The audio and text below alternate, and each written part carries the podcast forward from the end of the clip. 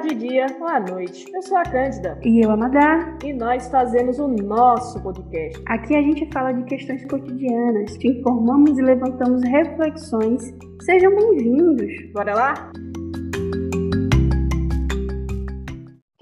Não ouviu, já viu ou ouviu falar sobre o Setembro Amarelo. Ele surgiu em 1994, quando um jovem americano de apenas 17 anos, chamado Mike, tirou a própria vida em seu Mustang amarelo. Seus amigos e familiares distribuíram no funeral cartões com fitas amarelas e mensagens de apoio para as pessoas que estivessem enfrentando o mesmo desespero que Mike. E a mensagem foi espalhando mundo afora. Então, Setembro Amarelo, mês de prevenção ao suicídio. E para falar desse assunto tão importante, convidamos uma psicóloga, Luciene Gomes, para discutir esse assunto com a gente, esclarecer dúvidas. Então seja bem-vinda, Luciene, ao nosso podcast. Obrigada pelo convite, Cândida, Madalena. Cândida já, já conhecia de um tempo, tem um carinho especial. E aí a gente vai conversar um pouco sobre o suicídio, sobre a importância de falar sobre. Pronto, para esclarecer para o pessoal qual a importância da gente falar sobre o suicídio em si? O suicídio hoje ele é considerado um problema de saúde pública. Só que aí qual, qual, qual o dificultador que a gente encontra quando o assunto é suicídio? Ao longo da história né, da humanidade, sempre houve o suicídio. Por um período, por um determinado período, ele era considerado como uma situação de status onde só as pessoas de uma determinada classe social é que cometiam suicídio. Com o passar do tempo, ele foi ganhando, principalmente com, com, com as guerras mundiais que aconteceram, com os problemas de, é, de, de é, diferenças sociais e tudo mais, começou a difundir para toda a classe. Hoje a gente sabe que independe da idade, independe da classe social, do sexo, o suicídio é um problema. E aí o que que acontece que a gente não fala tanto e por que que precisa de um mês específico para falar sobre isso? A gente sabe que precisa se falar sobre suicídio o ano inteiro. Porque diariamente pessoas cometem suicídio. E a gente precisa desmistificar muitas coisas que envolvem o suicídio. Entre essas coisas, tá é, a relação que se estabeleceu lá atrás. Primeiro pensava-se como algo como um pecado que precisava ser velado, que não precisava, não podia ser comentado. E aí tem também o efeito Werner. O efeito Werner que acabou com que os jornais também não falassem, não difundissem. É, Werner é uma história, um livro que foi escrito lá em 1774, há muito tempo atrás. Na época não existiam essas redes sociais, né? A gente nem sonhava que pudesse existir isso. E aí a, meio, a forma como os jovens também entravam na... hoje a gente tem a Netflix, a gente tem os, os canais que a gente assiste as séries, mas antigamente eram os livros mesmos, eram as histórias. E aí o que que aconteceu? Nessa história ele narra a história de um casal que é, por razões sociais, eles não podiam ficar juntos e o final do personagem principal era cometer o suicídio. E aí observou-se que nessa época esses jovens que estavam ali em volta começaram a se identificar com esse jovem personagem do livro e começaram a cometer suicídios semelhantes ao que ele ao que era relatado na história, por qualquer situação de frustração, por qualquer situação que não desse certo na sua vida, eles cometiam suicídio. Então, hoje é conhecido como o, o, efeito Werner, por isso que o suicídio ele não é tão difundido e por isso que virou-se um tabu, porque a ideia que as pessoas têm é que se falar sobre suicídio vai fazer com que as pessoas vão cometer suicídio. A gente sabe que o que vai fazer com que alguém cometa suicídio já é uma é, a pessoa já tem uma propensão a cometer esse ato. Então, a gente já, já vai falar sobre os fatores que fazem uma pessoa cometer suicídio. E aí, qual é a diferença entre informar e estimular? O suicídio ele não pode ser colocado na mídia como algo glamorizado. Então, isso vale para tudo. Vale para as histórias de ficção, vale para alguém famoso, para algum jovem. Então, qual é a recomendação que se tem na mídia? Se alguém morreu, informa só que morreu. Se for alguém que tem um caráter é, significativo socialmente, alguém muito conhecido, sem dar detalhes. Porque quando a gente vai dando detalhes, vai glamorizando aquela situação do suicídio. E aí não é interessante. Ah, mas o vizinho vai saber, a pessoa que mora do lado vai saber o motivo, mas o impacto social que aquilo vai gerar vai ser menos, vai chamar menos a atenção dos jovens de uma forma geral. E aí o que é recomendado? Tem que se falar sobre, mas falar sobre como? Informando.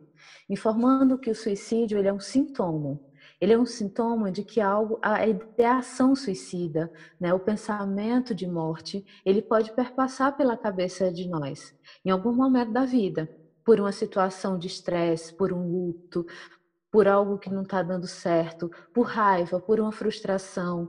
Pode acontecer, qualquer um de nós podemos estar sujeito a isso, mas aí precisa-se de informação. Como é que vai passar essa informação? Olha, desejar morrer não é vergonha, mas é um sinal e um sintoma de que você precisa de ajuda.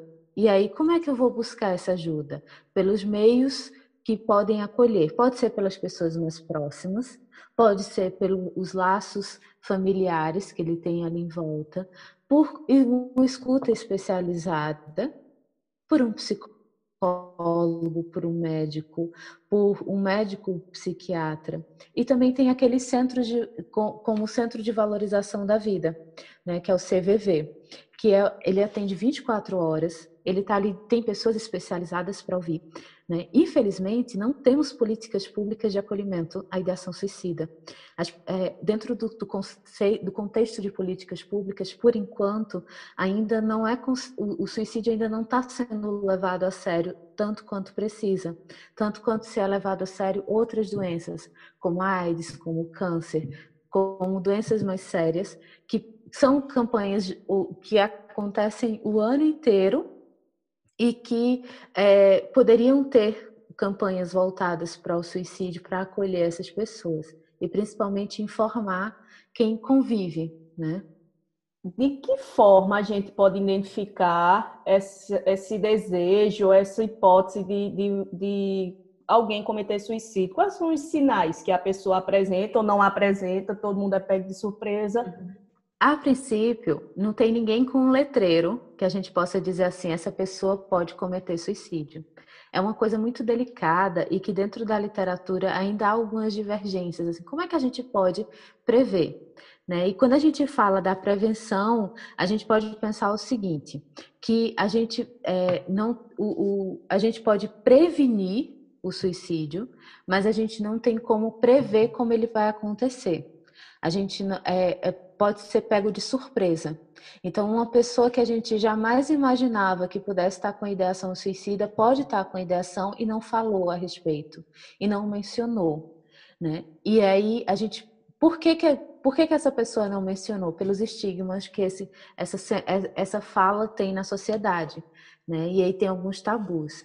Então, assim, quando eu falo que a gente pode estar propenso, qualquer um de nós, é numa, numa tentativa de, é, não de generalizar todo mundo, porque, claro, a gente tem que levar em consideração que vai da história de vida de cada sujeito, da relação que ele tem com a vida dele próprio, com as pessoas que estão em volta, e também por, por se tratar de um, de um problema de saúde.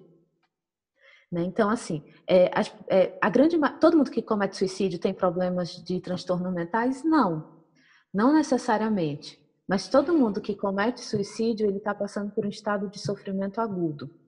Então, assim, não é, não é uma, uma ponte, é, um, uma conta fechada.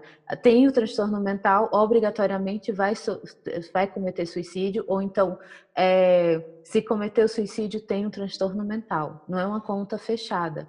Quando eu falo assim, é porque numa sala onde tem 10 pessoas, pelo menos uma ou três já pensaram eh, na morte. Quando falo pensar na morte, não é necessariamente planejar. Eu vou pular de uma ponte, eu vou tomar tal coisa. Às vezes aquela ideia, aquelas falas que a gente passa despercebido.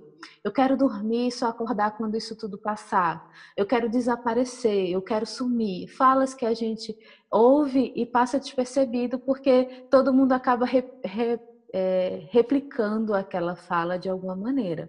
Né? Então, assim, para algumas pessoas de uma forma mais elaborada, para outras não. Então, como é que eu posso ajudar alguém ou como é que eu posso é, identificar? Primeiro, ouvir. a gente não, é, não aprende, a gente é, não tem muito hábito de ouvir o outro sem julgar. Né? E é o social nosso. Quando um amigo vem contar um problema, o que, que a gente faz? A gente começa a dar soluções, nem esperou é, contar a história. Né? Outra coisa que a gente tem muito medo é de falar sobre suicídio e a ideia de que a gente vai estimular a pessoa a cometer suicídio. A gente só vai saber o que passa na cabeça daquela pessoa se a gente indagar, sem vergonha, sem medo, né? Para que aquela pessoa se sinta segura o suficiente para falar sobre aquilo que está no coração. Então, assim, é pensar mesmo, olha, o que está acontecendo? Um amigo veio contar um problema, escuta, né? A pessoa falou assim, ah, eu tô com vontade de desaparecer, de sumir. Poxa, como é isso? Né? Por que, que você quer sumir? O que, que você imagina quando você fala isso? Né? No mínimo, a pessoa vai refletir a respeito. Porque é, tanto a pessoa pode cometer no momento de surto, por impulso, a, a, o suicídio, né? como pode acontecer dela planejar. E aí o que, que acontece? A pessoa vem no estado é, de angústia, de angústia, de angústia, e aí de repente tem aquela melhora. Que parece que hoje fulano estava triste, agora parece que está mais leve. Mas é como se ele já tivesse esquematizado na cabeça dele que, que ele encontrou a saída. Então, tal dia, tal hora, de tal forma, eu vou me matar. É como se ele encontrasse a chave da liberdade dele, né? A chave Dá da uma liberdade. euforia. É. E aí, assim, é preciso cada vez mais ficar atentos, né? Então, claro, óbvio, a família se acon aconteceu, né? Então a pessoa, a família não conseguiu evitar, os amigos não conseguiram, não é para se culpabilizar. Se aconteceu, foi o sujeito que fez, né?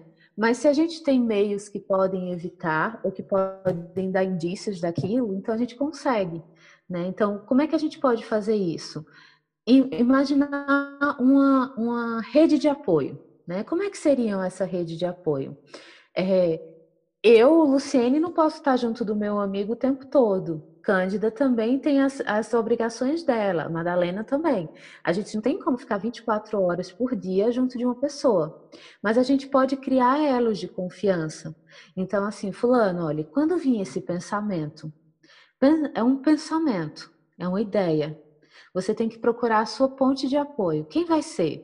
O amigo mais próximo, a família. Quem é aquele membro da família mais acolhedor que pode contar?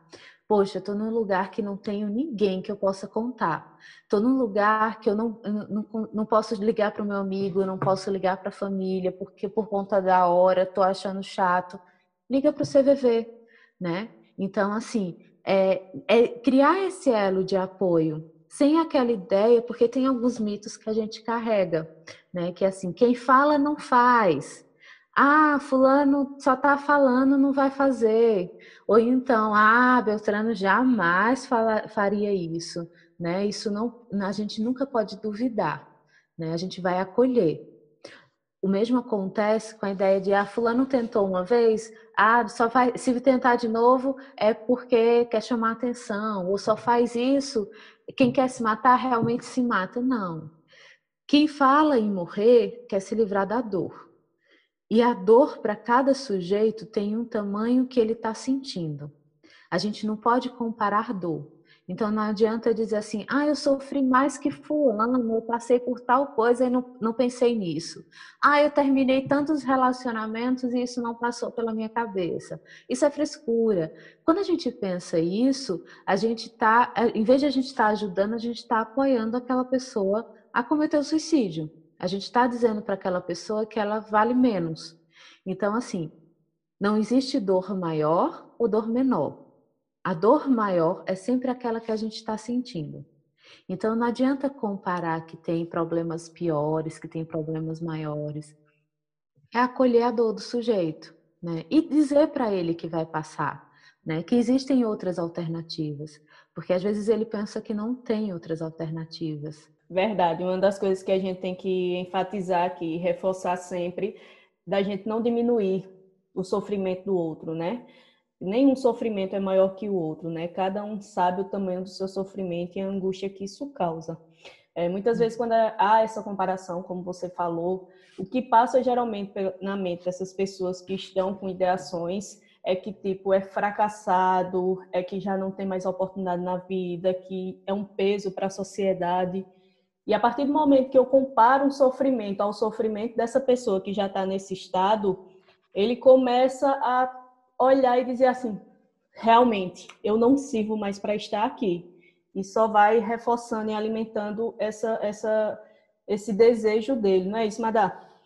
É, e para quem está ouvindo o podcast, eu estou aqui, viu, gente? Eu estou mais hoje porque vocês sabem que eu falo bastante, mas esse é um assunto tão importante que eu preferi guardar cada segundo das minhas muitas palavras para a gente explorar um pouquinho mais de Luciene. E, e, cada palavra que ela ia dizendo, eh, eu me lembrava de, de como, quando conversava com o Cândido a esse respeito do tema, dizia assim, é um tema pesado, mas necessário. E, e eu disse assim, as minhas questões são muito no sentido de quais são. A gente fica sem saber como ajudar e como não atrapalhar. Eu acho que, que a preocupação principal é essa. Sabe, aquelas aquelas palavras mágicas que a gente diz, né? Olha, com um bom dia, com boa tarde, você consegue um atendimento melhor. Mas também tem aquelas palavras-chave que, na verdade, elas viram o contrário, né? Elas fazem com que as pessoas se fechem para a gente. Mas ah, é só a gente analisar nas outras coisas do nosso dia a dia, das nossas nossos familiares e amigos, palavras que eles falam que muitas vezes a gente queria uma abertura para tal coisa e não encontra e se reserva. Então eu fiquei pensando, e quem está passando por este por este momento, né? Estes, essas ideações, como você falou, o que que a gente pode além de observar os sinais, se existem algumas coisas além do comparativo da dor, que, que é, é bem pertinente, mas assim, quais são as coisas que a gente deve evitar falar nesse caso? Primeiro, é, a gente tem que começar a evitar a comparação. Né? Então, assim, é, nada de comparar que a dor dele, ah, fulano passou por isso e, e, e não, não, pensou nessas coisas. Né? Esse é o primeiro ponto. Outro ponto é o julgamento. Então, assim, evitar, porque às vezes a gente reproduz sem perceber esse julgamento. Então a gente vai reproduzindo como sendo verdade.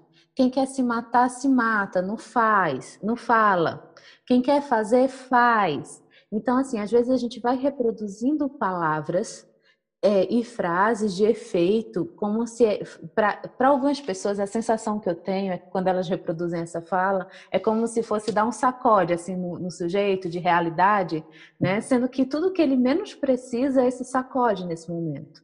Tudo que ele precisa é se sentir acolhido, né? Então, assim, é, evitar situações, evitar falas que, é, que minimizem aquilo, né? Então, assim, coisas do tipo, ah, você não tem coragem, ah, você não vai fazer isso, isso é pra gente fraca, ou então, se você fizer é pecado, você vai para o inferno. Essas falas a gente precisa evitar e reproduzir falas automáticas que sejam de, é, como se fosse um reforçador, né? Na tentativa de dar um sacode. Então, isso é, é importante evitar. O que, que eu posso fazer? Ah, mas, Luciana, eu não sei o que falar. O que, que eu falo?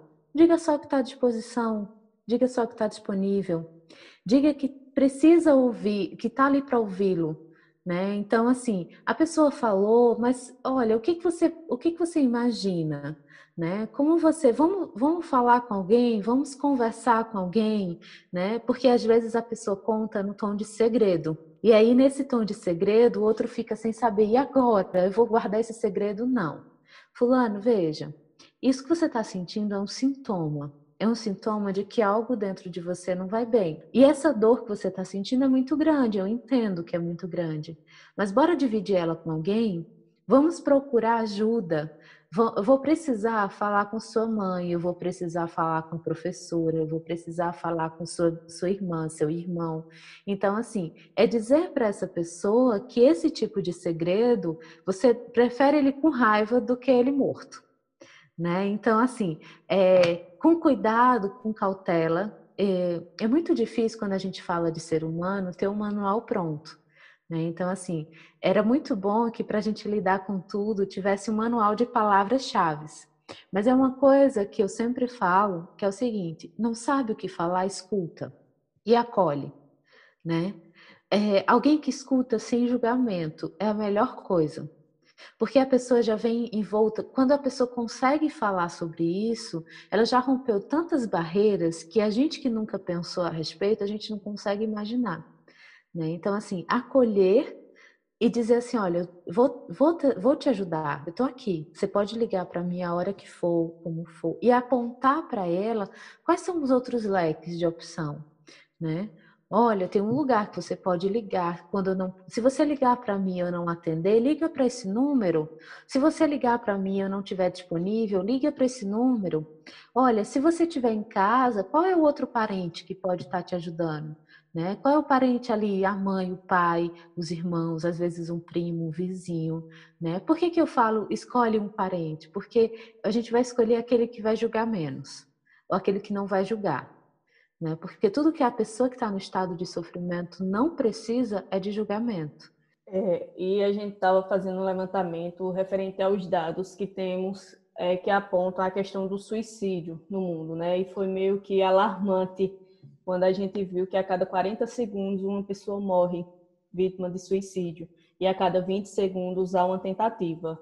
É, no mundo todo, por ano, morre 800 mil pessoas, quase um milhão de pessoas vítimas de suicídio. E isso assusta porque é, o número está aumentando, principalmente em jovens e idosos. E a gente fica, como Madá falou, meio de mãos atadas, assustadas, como lidar com essa situação e principalmente com os jovens com acesso às redes sociais e tudo mais, que a gente não sabe o que eles muitas vezes estão, pesquisando, nem o que está passando pela mente, né? E cada vez mais as pessoas estão digitalmente e menos presencialmente. A, a, o diálogo diminui, mas eu vi uma coisa, Lu, e eu queria que você me confirmasse se é verdade ou não. É, como você falou anteriormente, a gente pouco fala sobre a morte, né? A gente tem a certeza que nasce, todo mundo que nasce vai morrer um dia, isso a gente tem por certo. Mas a gente ainda considera um tabu pensar sobre a morte ou falar sobre. Todas as pessoas, ou a maioria das pessoas que têm ideação suicida, elas querem morrer? Elas querem acabar com a dor, com o sofrimento. Toda, toda ideação, todo pensamento, ele, ele perpassa pelo fim do sofrimento. Então é como se ela tivesse um pensamento, é, é como se ela olhasse para a realidade de uma forma distorcida. E como se essa realidade ela não encontrasse nenhuma outra saída. E a única saída que ela encontra para aquele estado de sofrimento é a morte. Então, assim, ela não quer morrer de fato, ela quer se livrar desse sofrimento. E aí, o, o, um, um problema enquanto você estava falando, e logo no começo, quando eu disse é, que o suicídio é um problema de saúde pública, de políticas públicas que precisam ser voltadas para a atenção a essas pessoas, é porque o que, que, acontece, claro, eu não vou generalizar, porque tem profissionais e profissionais, mas assim, no âmbito da saúde, principalmente a saúde pública, se o sujeito está ali e às vezes é percebido como alguém que cometeu a tentativa de suicídio, o, que eles vão escutando do, do, dos socorristas, dos enfermeiros, dos médicos, né? Olha, mas não quer morrer? Então, né, você não quis? É como se, a, se fosse uma escolha, mas não é uma escolha propriamente. É uma tentativa de fuga daquela realidade que está sofrida. Né? Então, assim, preparar essas equipes para receber e acolher essas pessoas é muito importante, né? Porque essa, é, é tudo que ela precisa é de acolhimento. E aí, quando a gente fala, é, você mencionou aí dados relacionados a jovens e é, adolescentes idosos, né? O que que acontece? Cada um desse grupo, ele tem razões bem subjetivas para cometer o suicídio, né? E aí, como é que a gente vai ficar atento? Às vezes por um padrão de comportamento, um comportamento que é destrutivo. É, tem jovens que eles, que é, em, algum, em algumas cidades aqui da região, eu vi com mais é, com mais ênfase, que é aquela ideia de se cortarem, se automutilarem, né? E aí vai escondendo com a blusa. Na maioria das vezes a gente já associa ao transtorno borderline. Às vezes a gente já associa de cara a, a um comportamento por modinha dali da, daquela situação. Então a gente precisa ficar atentos, porque às vezes a gente vai se generalizando demais e acaba, e acaba esquecendo de olhar a singularidade de cada um. Então, aqueles, aquele grupo de jovens ali que estão se automutilando, cada um tem uma razão subjetiva. Vai ter aquele que está ali pela influência do meio, né? Que aí ele está tá ali pelo glamour daquela situação, da melancolia e daquele momento ali. Vai ter aquele que está por um transtorno é, específico e vai estar tá aquele que está com essa ideação suicida e está é, é, tá acompanhando aquele gancho ali. Né? Então, é muito importante esse olhar cuidadoso. Nos idosos, a mesma coisa. Né? É, na, no, no, grupo adulto também é a mesma coisa. Então, o que, que vai fazer uma pessoa cometer suicídio? Né? Tem, tem vários fatores. Tem os fatores psicológicos, que são aqueles relacionados aos transtornos mentais como um todo. Né? É, e dentro dos fatores psicológicos, é, geralmente, é, logo quando eles estão idealizando, tem sintomas muito semelhantes à depressão, que aí a depressão, existe o transtorno depressivo e tem aquele estado depressivo, né? Então a pessoa pode estar no estado depressivo e chegar a cometer o suicídio ou a tentativa. Doenças, então, assim, pessoas que são é, descobrem uma doença que seja degenerativa, pessoas que descobrem que está com a doença muito grave ou com a doença muito estigmatizada pela sociedade, eles podem cometer suicídio. É, fatores sociais e ambientais. E aí, quais são esses fatores sociais e ambientais? Às vezes, é, uma mudança de emprego. Agora, na pandemia, por exemplo, a gente ainda não tem dados porque está tudo muito recente, está tudo muito ainda na flor da pele, aí a gente não sabe muito, não tem muitos dados, mas é, a gente pode no futuro encontrar dados associados a isso, porque quantas pessoas perderam o emprego? Quantas pessoas acabaram se enrolando com grandes dívidas, ou com empresas que fecharam, ou com problemas familiares como um todo, que é, mudaram o padrão de vida e o estilo de vida de alguma maneira. E isso pode fazer com que a pessoa cometa suicídio. É, as orientações sexuais, de alguma forma, pode fazer com que a pessoa não se sinta aceita socialmente. E aí faz com que isso aconteça. Os vínculos familiares. Agora, na pandemia, por exemplo, Muitas famílias que mal se conheciam tiveram que conviver por meses na mesma casa, vendo os mesmos hábitos. E aí aquilo que passava despercebido, porque cada um acordava de manhã e ia para o seu canto, agora tiveram que estar ali, com as feridas inflamadas, tendo que conviver sob o mesmo teto. Isso também é um fator de risco, né? E aí tem outros, tem um fator genético né? Que aí às vezes a pessoa pode ter uma propensão genética a cometer o suicídio. Quando a gente fala nessa propensão genética, não é que vem ali o gene do suicídio, mas às vezes vem aquela. É, é como se fosse uma gavetinha que a gente carrega junto com a gente. Né, uma herança que vai passando e algum fator externo pode abrir essa gaveta e fazer com que aquilo ali que estava guardado e adormecido é, venha à tona.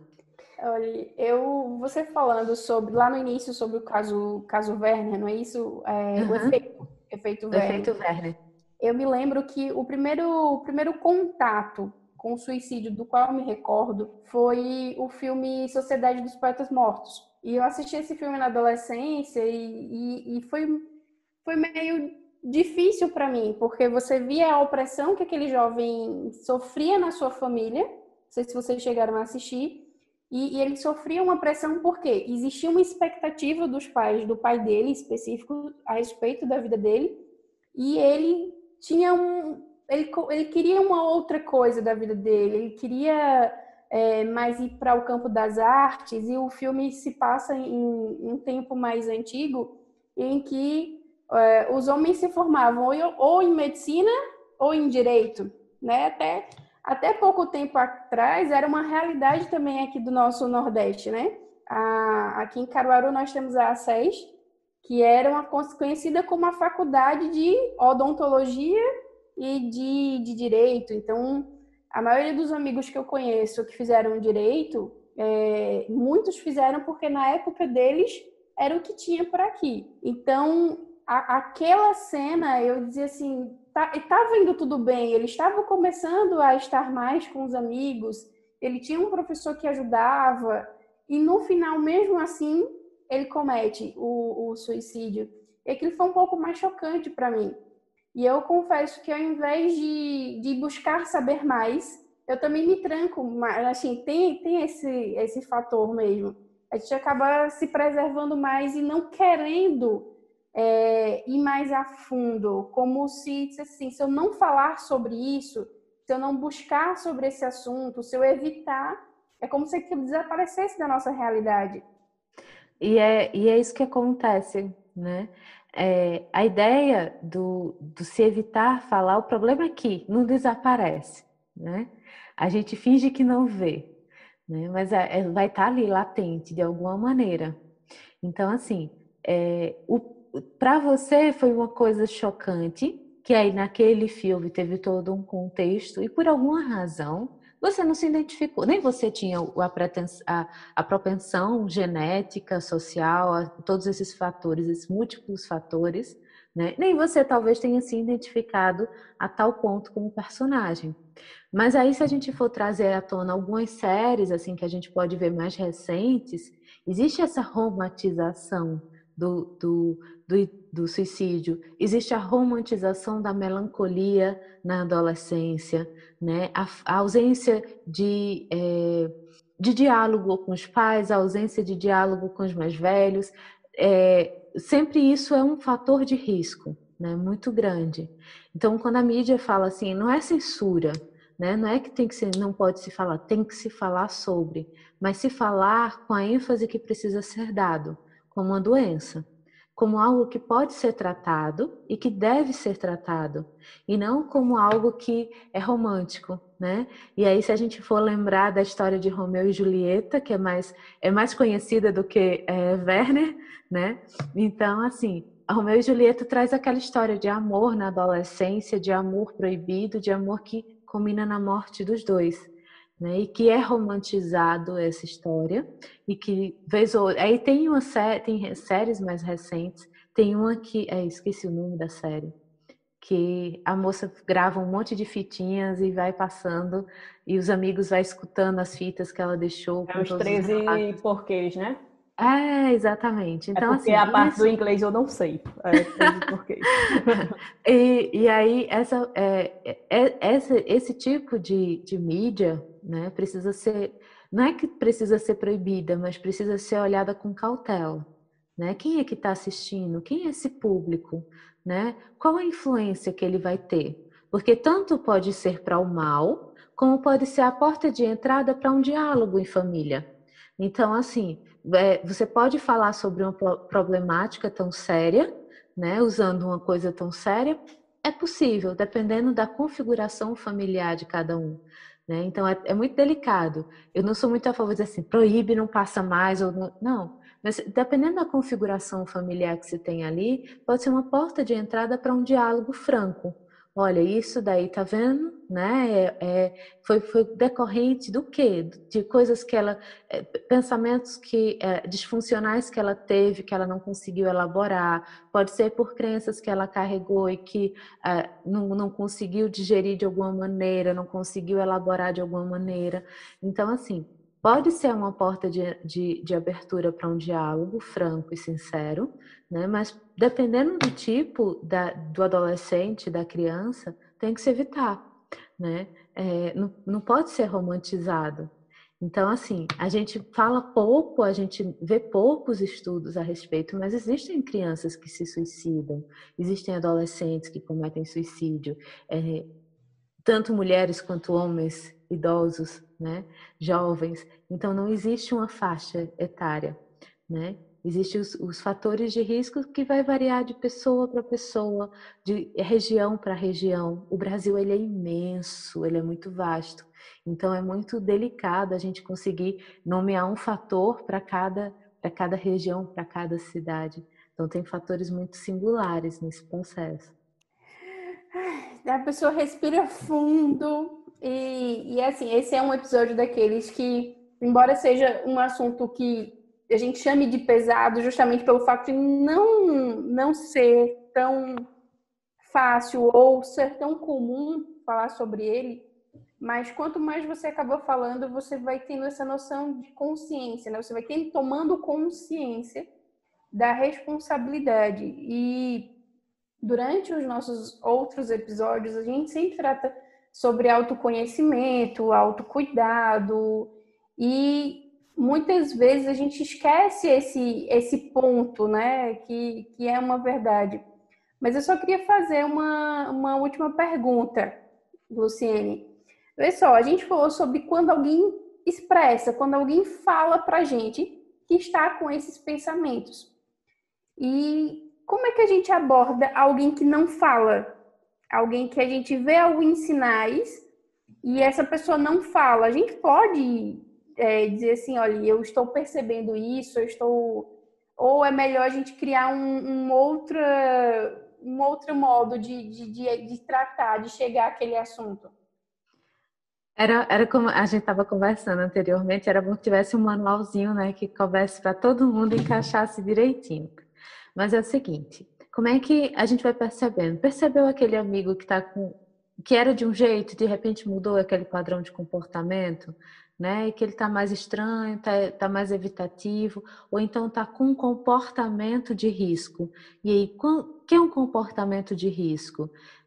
Beber em excesso, é, ficar embriagado diariamente, constantemente, ou então toda vez que vai para uma festa, que sai, que vai é, isso é um comportamento de risco, porque tudo que altera a nossa consciência nos coloca naturalmente em uma situação de risco.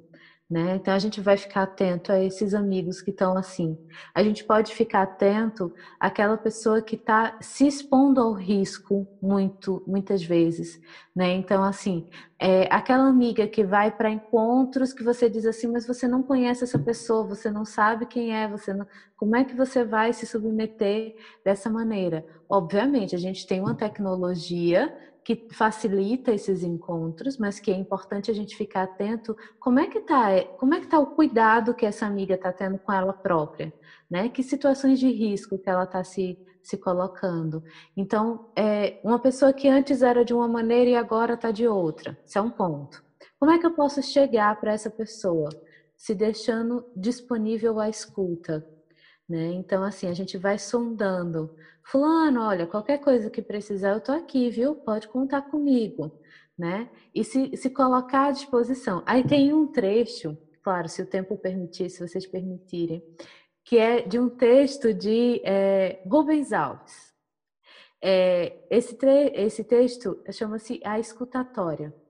Eu acho ele bastante interessante porque traz a gente essa reflexão sobre a gente a dificuldade que é ouvir o outro, né? Então vou ler um trechinho dele para vocês, ó. Ele diz assim: Sempre vejo anunciados cursos de oratória. Nunca vi anunciado cursos de escutatória. Todo mundo quer aprender a falar, ninguém quer aprender a ouvir. Aí ele parafraseia Alberto Caeiro. Não é bastante ter ouvidos para ouvir o que é dito, é preciso também que haja silêncio dentro da alma. Daí a dificuldade. A gente não aguenta ouvir o que o outro diz sem logo dar um palpite melhor, sem misturar o que ele diz com aquilo que a gente tem a dizer. Não basta o silêncio de fora, é preciso silêncio de dentro, ausência de pensamentos. E aí, quando se faz silêncio dentro, a gente começa a ouvir coisas que não ouvia. Então, nos pequenos detalhes a gente pode chegar junto, né? E aí não tem problema se a, em, em questionar a pessoa, né? Você já pensou em se matar? Você já pensou na morte? Você já pensou em morrer? Quando a gente escuta aquelas frases, eu quero sumir, eu quero desaparecer, né? Eu quero é, dormir para não acordar mais. Então são frases que são gatilhos para a gente chegar junto, né? ainda mais quando elas são repetidas com frequência. E evitar o julgamento, né? Antecipado. Então, acho que é isso. É isso. Luciene, mais uma vez, muito obrigada. Obrigada por ter aceito nosso convite. Obrigada pela disponibilidade, porque, para quem não sabe, a gente grava esses episódios sempre à noite, após as 10 horas, para evitar minimizar o tipo de ruído para o som ficar ideal. Então, valorizem esse trabalho, né? Compartilhem, divulguem, porque dá trabalho. Mas, Lu, eu quero deixar agora espaço para você falar um pouco de você, se apresentar é, deixar seu arroba, pode ficar à vontade para fazer o que você quiser. Ah, sou psicóloga, né? Docente, é, especialista em saúde mental, intervenção psicossocial, é, neuropsicologia, neuropsicologia da educação e por aí vai. Se quiserem saber mais algum, alguma coisa, quem tiver dúvida, se vocês quiserem tirar alguma dúvida mais, se faltou alguma informação, podem procurar lá no, no, no Instagram, né? Luciene.psicóloga. É. Madá? É isso aí. E Luciene, mesmo Cândida já tendo agradecido, faço questão de repetir também o meu agradecimento e dizer assim o quanto foi válido né, esse conhecimento, além de a gente saber que isso vai alcançar outras vidas, né, outras pessoas que nos ouvem, é, isso também muda, é, acrescenta muito em, em mim e em Cândida, sem dúvida alguma, é, porque a gente tem trabalhado aqui nesse, nesse sentido, de levar algo positivo ao outro, mas algo realmente útil. E é setembro, mas a gente precisa ter essa visão para o ano inteiro. Né? Então, eu acho que ela é muito válida e muito obrigada por sua disponibilidade, pela atenção, pela dedicação e principalmente por, como Cândida disse, agora já são altas horas da noite e você está aqui maravilhosamente Imagina. esplêndida. Meninas, eu que agradeço e qualquer coisa, só chamar. Pessoal, sai episódio toda sexta-feira às 7 horas da manhã lá no Spotify. Só é seguir a gente, arroba nosso podcast. E siga nossa página lá no Instagram, arroba nosso underline podcast, que a gente sinaliza vocês sempre que sai episódio novo. Seriam até breve, Madá? Seriam até breve, com certeza. Tchau. Tchau.